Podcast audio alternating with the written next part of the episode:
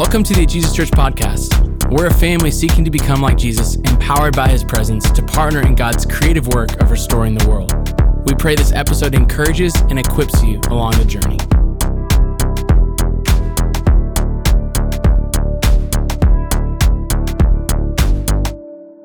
What an honor it is to worship as a family all together, both 9 and 11 a.m. gatherings, right? Yes. It is such a gift to be in the room at the same time. It's giving me that nostalgic feeling in elementary school where you and your best friend were in different classes, but it was assembly day, so you got to sit next to each other all day, right? But maybe you're not feeling that way. Maybe you're feeling a little bit more like your mom dragged you to a family reunion and you're looking across the way like, I've never seen these people in my life. Who are these people that I say I go to church with? Well, either way, we want you to come to Picnic in the Park this afternoon, get some, get some time to know people that you don't yet know. We'd love to see you there. But we are going to be continuing on in our series called Undivided, where we unpacked the reality that we are created for wholehearted and undivided worship. As we encounter his presence, we are formed into his image and reflect his creative power in the world. You've heard us reference this quote a bit, but it helps to frame up the structure of our series. John Wimber notes that if you want to see scripture come off the page and come alive in your own life, you need a theology, a model, and a practice. And so those three sections are sitting, uh, helping us to frame this series. We're sitting squarely in the model section, allowing different examples of stories in Scripture to provide a framework on how to grow in our undivided worship. And so, for this week's teaching, we are going to be taking a look at one of the most powerful and prophetic songs in the Old Testament, sometimes referred to as the Song of the Sea, the Song of Miriam, or the Song of Miriam and Moses. And this song of worship is significant not just because of who sings it or why it's sung, but because of how it can draw us deeper into the heart of God. And so, those are the movements that we're going to be tackling this morning. First, exploring who Miriam is. Next, exploring the nature of her song. And finally, how her example and model can move us deeper into God's heart. Because, friends, I don't want you to miss this. This is why we are here. This model, our model of worship in the Song of Miriam that we're going to explore it drives us deeper into the heart of God, inviting us to lay hold of who God is, what He has done, in order that we might be able to move forward into what He has for us. So, would you stand with me? I'm going to invite my friend Mackenzie up to the stage. I'm looking for her. There she is. And she is going to read God's word for us. If you need a Bible, we've got men and women who would love to pass that out to you. Just put up your hands. Uh, but it's also going to be on the screen. It's a rather lengthy text, so hang in there. It's a beautiful piece of Scripture. Mackenzie, take it away. Thanks, Molly. We're going to be reading in Exodus 15, starting in verse 1. It says, Then Moses and the Israelites sang this song to the Lord I will sing to the Lord, for he is highly exalted. Both horse and driver he has hurled into the sea. The Lord is my strength and my defense. He has become my salvation. He is my God, and I will praise him, my Father's God, and I will exalt him. The Lord is a warrior, the Lord is his name. Pharaoh's chariots and his army he has hurled into the sea. The best of Pharaoh's officers are drowned in the Red Sea. The deep waters have covered them, they sank to the depths like a stone. Your right hand, Lord, was majestic in power. Your right hand, Lord, shattered the enemy. In the greatness of your majesty, you threw down those who opposed you.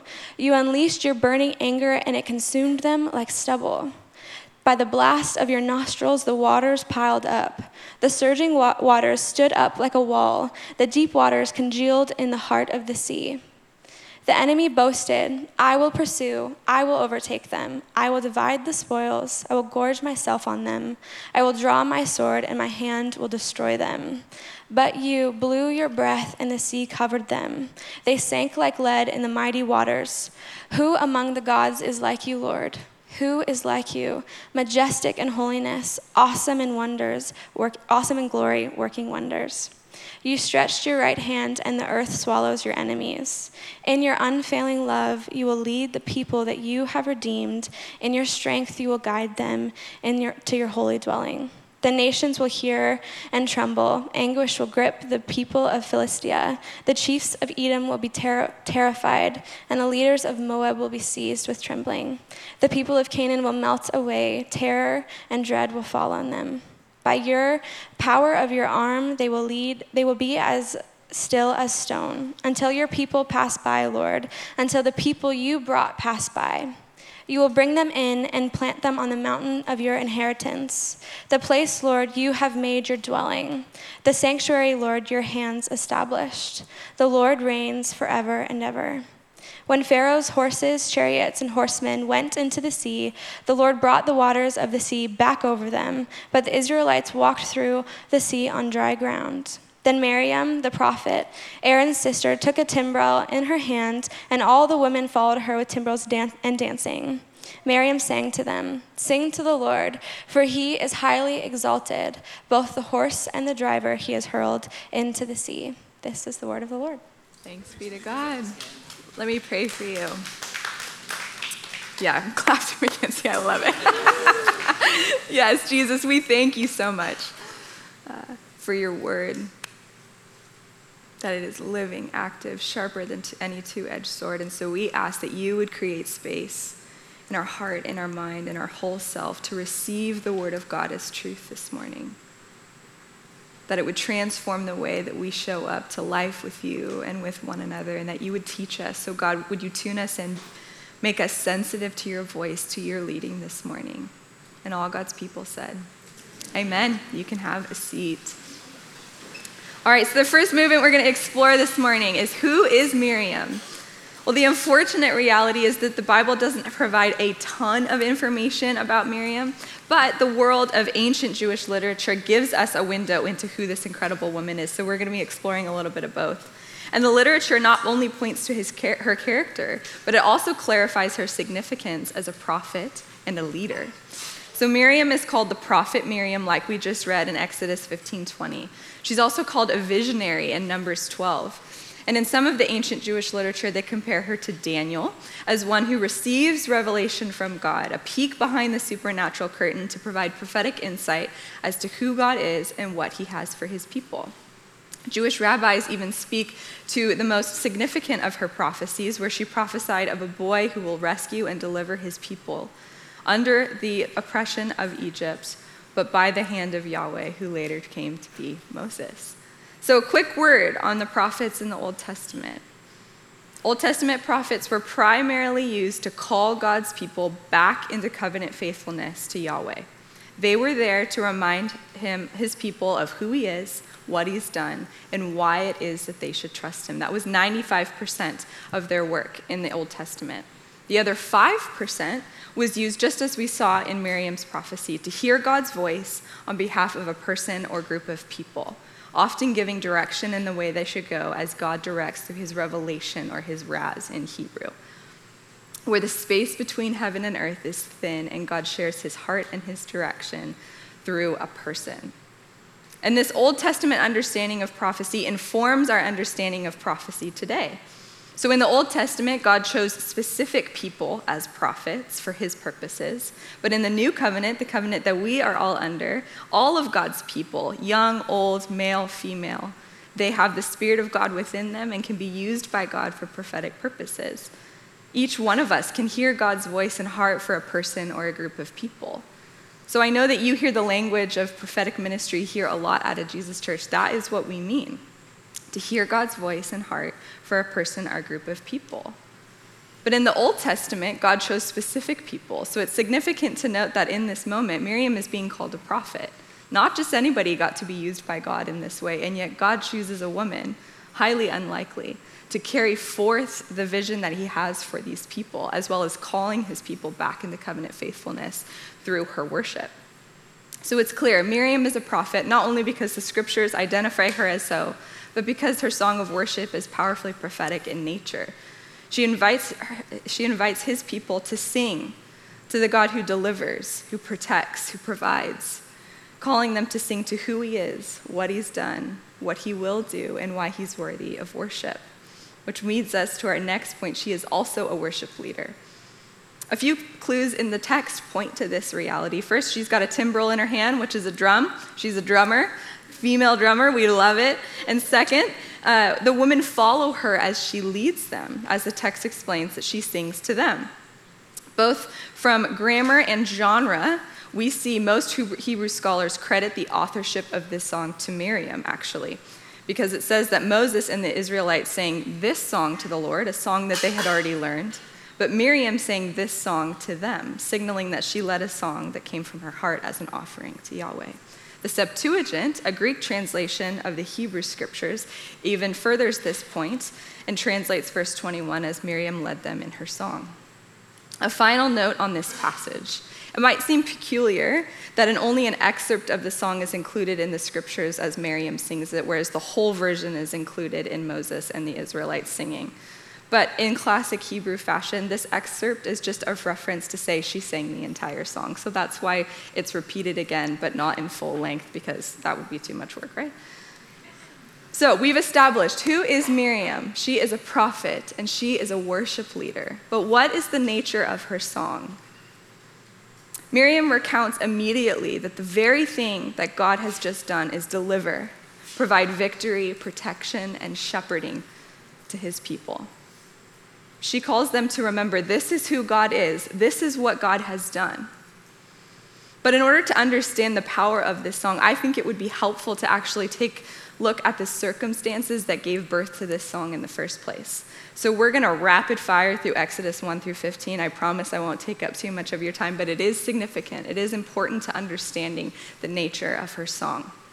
So, at the end of Genesis, we see a small nation called Israel living in Egypt. And as Israel began to grow in number, they found themselves under new leadership under a new Pharaoh.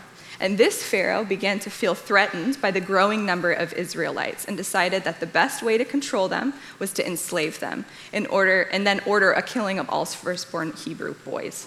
He works them to the bones as slaves. We even see in the text that he has them use mortar and brick. This mortar and brick language is actually a literary signal back to the story of the Tower of Babel or Babylon, which was a violent and prideful enemy nation who opposed God. In other words, Pharaoh is asking the Israelites to participate in building a violent and enemy nation who opposes God as slaves. Where conditions get so brutal for the Israelites that they can no longer stand it.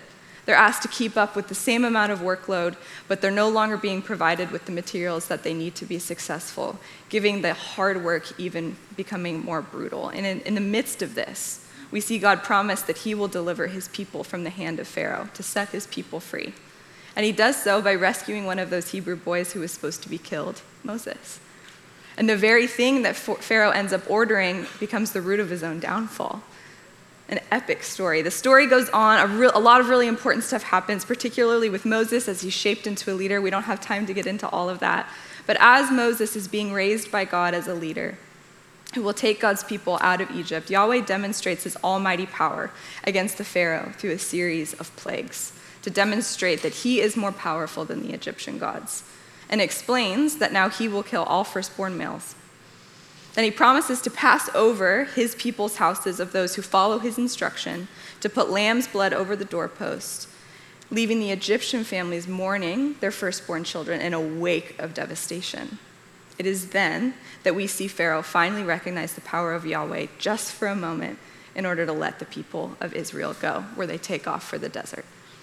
But of course, Pharaoh has a change of heart and he gathers his army to go after the Israelites. But meanwhile, as the Israelites are heading for the desert, finally free from the enslavement that they've been in for so long, all of a sudden they begin to lose perspective of who God is. They start to complain and long for the comfort and familiarity of enslavement, not because it was inherently better, but because it was familiar. Maybe you felt this way before. The vulnerability of a new situation, even if it's supposed to be better than the reality God's delivered you from, causes a longing for the old and familiar despite how unhealthy it was. This is how the Israelites felt. They began to complain that being out in the desert was far worse than then when they were slaves in Egypt, losing all sight of who God is and what He's capable of. I bring that up to say this is the state of who these people, of where these people were at they were in desperate need of a leader who would call them into who God is and what He's done for them, a reminder in a se- season of desperation where they think that enslavement is far better than freedom. As the story progresses, Israel sees their enemies on the horizon coming for them Pharaoh and his army, much more powerful than them. And they see the Red Sea in front of them. There is no way out independent of the power of God. And God, through Moses, says these powerful words, words we see later in Miriam's song. In Exodus 14, he says, Stand by, wait, and see the salvation of Yahweh. He will fight for you. A God who not only protects them, but is a God who is going to take them where they themselves cannot go. A deliverer, the one who brings salvation. Enemy nation behind them, huge sea in front of them, absolutely nowhere to go. And God, in his power, splits the sea in such a way that the Israelites just get to walk on through on dry ground. And as the enemies are coming behind them in chariots far more powerful with weapons and tools being able to destroy them, seeming so much more mighty and so much more powerful, they get swallowed up by the sea and drown on impact. I don't know what parts of your story might look like this hard pressed on every side, no pathway for salvation or deliverance in sight, but God, in His mercy, makes a way where there is no way. Maybe it was the loss of a job, a shift in relationship status, chronic pain, leaving you with more questions than answers enemy nation behind you, huge sea in front of you. Stand by, wait, and see the salvation of Yahweh. He will fight for you. This was the nature of Miriam's song a song not only to ascribe honor, blessing, and give adoration to the one who delivers, but serves as a reminder that enslavement is not the story, that freedom, victory, belongs to the Lord. When we find ourselves standing in the gap between our need and God's provision of that need, Miriam's model invites us to lay a hold of who God is, what He's done, in order that we might be able to move forward in what He has for us. Miriam's song ends by calling his people to see the prophetic promises of God in the future. The establishment of the city of Jerusalem as the location of the temple, God's dwelling place, and sanctuary, which we get to see later on in the biblical narrative. The end of this song it gives us a window into the prophetic intentions of God in the future. Miriam's song is not just a call to reflect on and celebrate what God has done in the past, or even an invitation into deeper trust in the present, though both of these things are true. It's also an opportunity to let God's character be the confidence you carry into your future. In other words, a promise I will be with you, I will fight for you. This is the nature of her song to allow who God is and what He's done to shape how we see and understand the past, stay rooted in the present, and look forward to what He will do.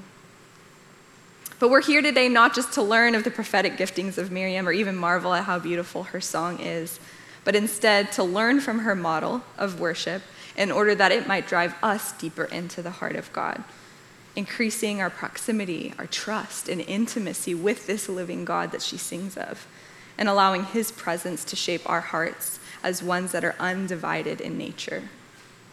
Because we can be moved by something without being changed by something. What do I mean by this? When I was pregnant, I had been told that listening to and watching a lot of positive birth stories would help mentally prepare me for my own. And I thought, why not? Let's just do it.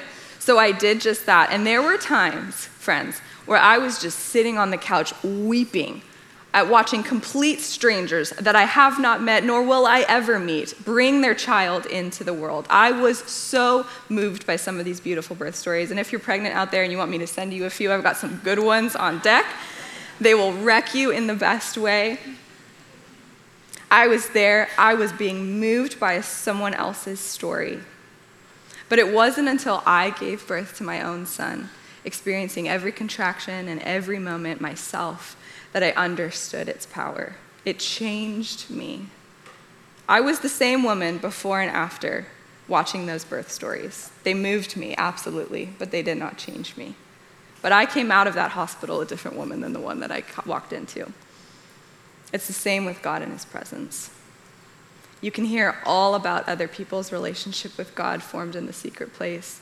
Read every book in the world on formation and prayer, listen to every sermon and podcast. Be completely moved by other people's experience of God and never be changed. We need to experience and meet with God in His presence ourselves. That's when we're going to see our hearts become undivided like Miriam's, because we can be moved by something without being changed by something. The model, the model that Miriam examples, it invites us not just to be moved by an emotional experience, but to be changed in the presence of God through exaltation and praise. Steffany Gretzinger, she's one of my favorite worship leaders of all times, second to Jordan Shutt, of course, says this Be careful to notice the difference between high energy and high praise. Friends, I'm going to let you in on a little secret, okay? My first job in ministry was actually in charge of youth worship. You can laugh, it's okay. Our church was way smaller than this one, and I had taken voice lessons and taught guitar here and there, so in my mind, I was totally and completely qualified. But let me tell you something about that first ministry opportunity. I had no business leading worship. And it wasn't just that my voice was like a 6 out of 10 on a really good day. It's that if you were to ask me why I loved him, I wouldn't have had an answer for you. I was 16 and I had hardly been following Jesus for four seconds. The maturity and the intimacy hadn't been built in the secret place, so it wouldn't have mattered if I sounded like Jordan Shutt. The crown shouldn't have been anywhere near my head. Because worship belongs to the Lord, it is for Him, it is to Him. And this is the invitation in the Song of Miriam Sing to the Lord, He is highly exalted. Her model is simple, but it is deeply profound. This is the God I love. This is who he is, what he's done, why he's worthy of worship. And because of this, this is who I know he will be and what he will do.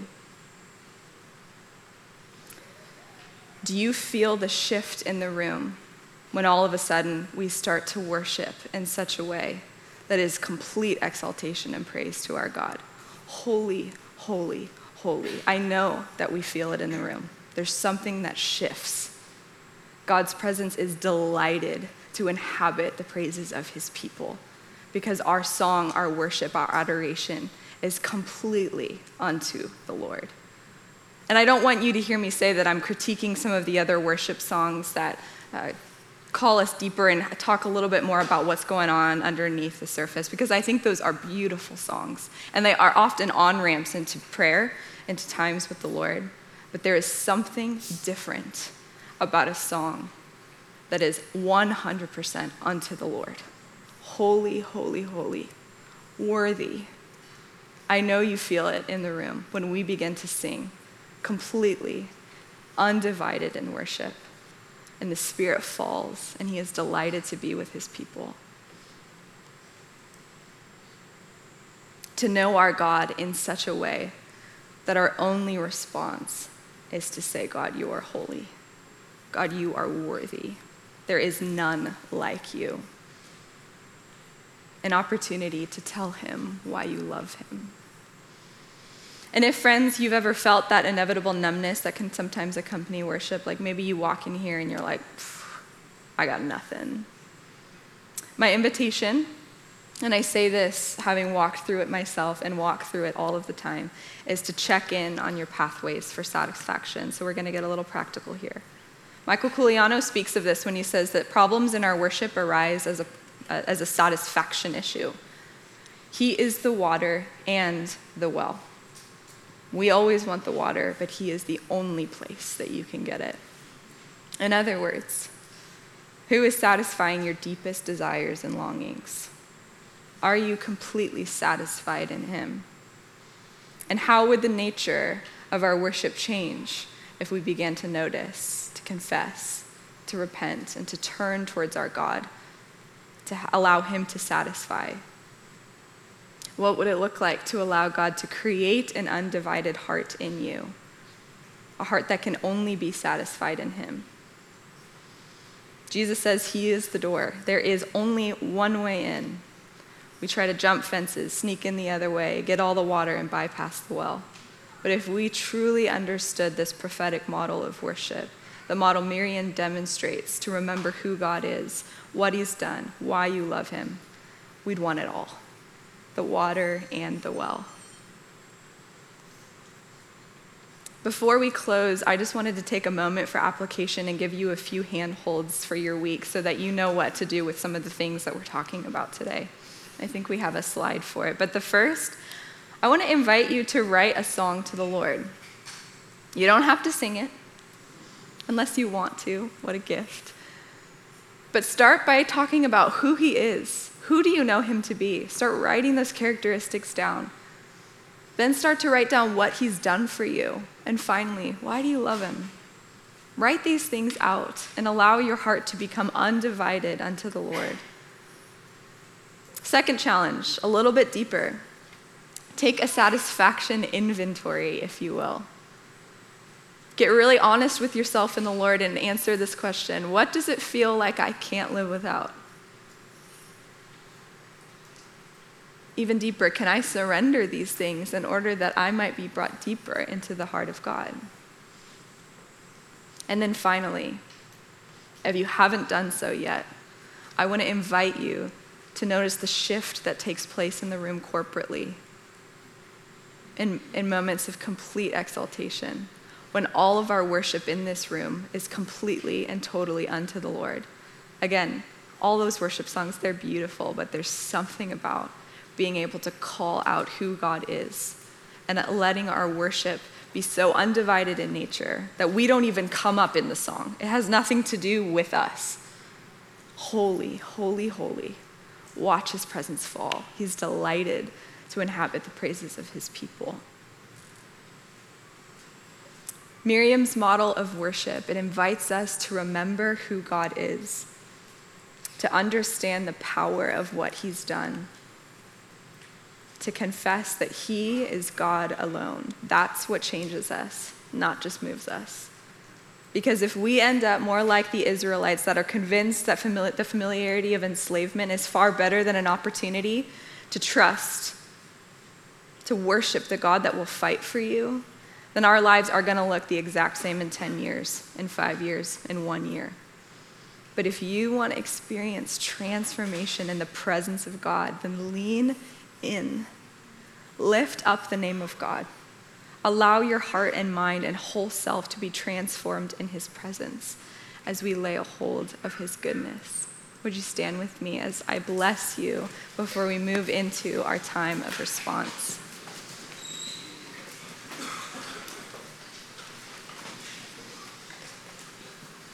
Let's get into that posture that we're always asking you to get into.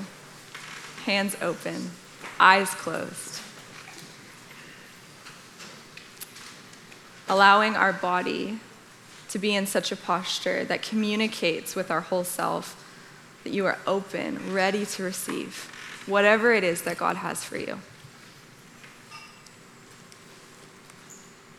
And God, I just want to bless these people, our family a King Jesus family this morning.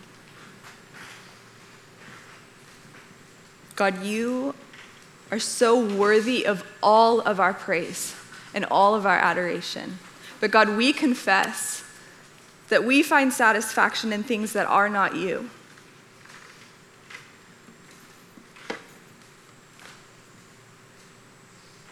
Maybe a few of those things are coming to mind right now. God, we ask that in your goodness, you would make it clear what it means to step deeper into the heart of God this morning, to allow who you are and what you've done draw us deeper, setting us free from the familiarity that might come from drawing back into enslavement, and instead setting us free into the presence of God that we might be able to lay hold of what you have for us. All of the good and beautiful things that you have on offer. All you ask for is everything. All of us. So we surrender to you and we ask God that you would bless, anoint, draw near to these people now, that they might be able to have space and capacity in their heart to take hold of what it is you have for them this morning, however unique and specific to them, God. Thank you, God. We bless your name. You are worthy of all of the praise and adoration. Thanks for listening. For more resources and to partner with us through giving, visit us at jesuschurch.org.